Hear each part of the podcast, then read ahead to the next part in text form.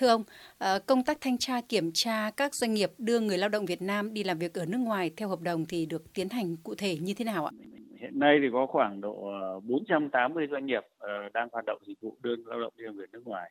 theo quy định thì thông thường thì hàng năm trong việc thanh tra kiểm tra các cái doanh nghiệp đưa động đi việc nước ngoài thì công tác thanh tra định kỳ thì uh, thanh tra bộ thì uh, thanh tra khoảng 20 doanh nghiệp và ở cục quản lý lao động ngoài nước thì cũng thanh tra khoảng 20 doanh nghiệp. Cái đấy là thanh tra định kỳ. Thế còn lại thì có những vấn đề phát sinh thì sẽ tổ chức thanh tra đột xuất hoặc kiểm tra đột xuất các cái doanh nghiệp.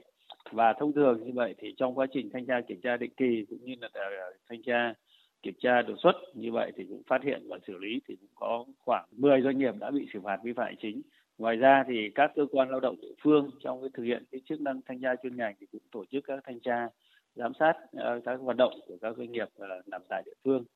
Sau khi ờ, cái dịch bệnh được kiểm soát thì chúng ta đã tiếp tục tăng cường công tác thanh tra kiểm tra để đảm bảo các hoạt động của các doanh nghiệp đưa người động đi làm việc nước ngoài thực hiện theo đúng quy định pháp luật và đặc biệt là như chúng ta biết là năm 2022 thì luật người lao động Việt Nam làm việc nước ngoài năm 2020 cũng có cái à, văn bản hướng dẫn triển khai thực hiện luật được ban hành và các doanh nghiệp cũng đã bắt đầu vận hành, hoạt động theo các cái à, quy định pháp luật mới. Trong đó thì cũng có cái quy định đảm bảo làm sao tính công khai, minh bạch cũng như các điều kiện hoạt động của doanh nghiệp để đảm bảo được cái quyền lợi người lao động viên về nước ngoài cũng như là cái sự hoạt động của các doanh nghiệp theo đúng các cái quy định từ cái việc công khai, minh bạch trên cái trang thông tin điện tử của doanh nghiệp như về các cái bộ máy của doanh nghiệp đáp ứng được yêu cầu hay không theo các cái điều kiện quy định của pháp luật rồi à, việc tổ chức triển khai như là giáo dục định hướng cho người lao động việc tuyển chọn việc ký kết hợp đồng với người lao động để đảm bảo đúng quy định pháp luật kể cả cái việc hướng dẫn người lao động làm sao tham gia bảo hiểm xã hội cũng như là việc đóng góp ở cái quỹ hỗ trợ việc làm ngoài nước của cả doanh nghiệp và người lao động rồi cũng như việc báo cáo định kỳ tình hình người lao động đi việc nước ngoài trên cái hệ thống cơ sở dữ liệu qua đó thì là đảm bảo cái công tác về người lao động Việt Nam làm việc nước ngoài được hoạt động theo đúng quy định pháp luật. Vâng, à, qua công tác thanh tra kiểm tra các doanh nghiệp như vậy thì đâu là những lỗi mà doanh nghiệp thường gặp phải thưa ông? Các cái lỗi ở đây nó thể hiện cái tính chất cái việc triển khai thực hiện các quy định pháp luật của các doanh nghiệp là vẫn còn chưa được thực hiện một cách đầy đủ cũng như là đúng quy định ví dụ như là cái quy định về việc là doanh nghiệp chưa đảm bảo các cái điều kiện hoạt động của doanh nghiệp theo cái quy định pháp luật như về vấn đề nhân viên nghiệp vụ, về vấn đề cơ sở vật chất giáo dục định hướng cho người lao động, rồi cả vấn đề về việc triển khai các hoạt động như là việc ký kết cái hợp đồng đối với lao động đi về nước ngoài không đúng theo cái mẫu, rồi việc báo cáo không đúng quy định về kịp thời, về cái số lượng lao động viên việc nước ngoài cũng như tình hình lao động viên việc nước ngoài kể cả các cái trách nhiệm của doanh nghiệp trong vấn đề là giáo dục định hướng rồi à,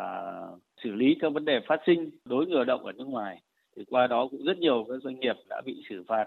có những mức xử phạt đến 100 triệu đồng. Cá biệt có doanh nghiệp bị xử phạt đến 450 triệu đồng về các lỗi vi phạm như là đưa người lao động đi làm việc nước ngoài nhưng không đăng ký hợp đồng hay là việc ký hợp đồng với bên nước ngoài nhưng mà lại thu tiền của người lao động nó quá quy định của nhà nước xử phạt như vậy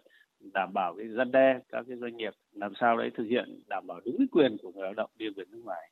Vâng, à, từ thực tế như vậy thì đâu là giải pháp được à, Cục Quản lý Lao động ngoài nước tiếp tục triển khai để có thể à, đảm bảo quyền cũng như là lợi ích hợp pháp của cả doanh nghiệp và người lao động à, trong cái công tác đưa người lao động Việt Nam đi làm việc ở nước ngoài theo hợp đồng thưa ông?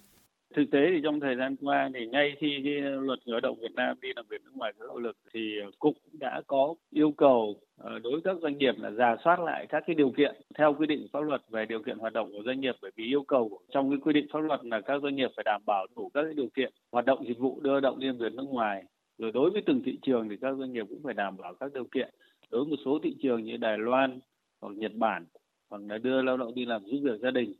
một cái điểm nữa là trong thời gian qua thì cục cũng đã triển khai phối hợp với ờ, các cơ quan, đơn vị chức năng như là trường đào tạo bồi dưỡng cán bộ để ờ, tập huấn nghiệp vụ cho các cán bộ doanh nghiệp, cũng như là phối hợp với tổ chức ILO với tổ chức IOM KIZ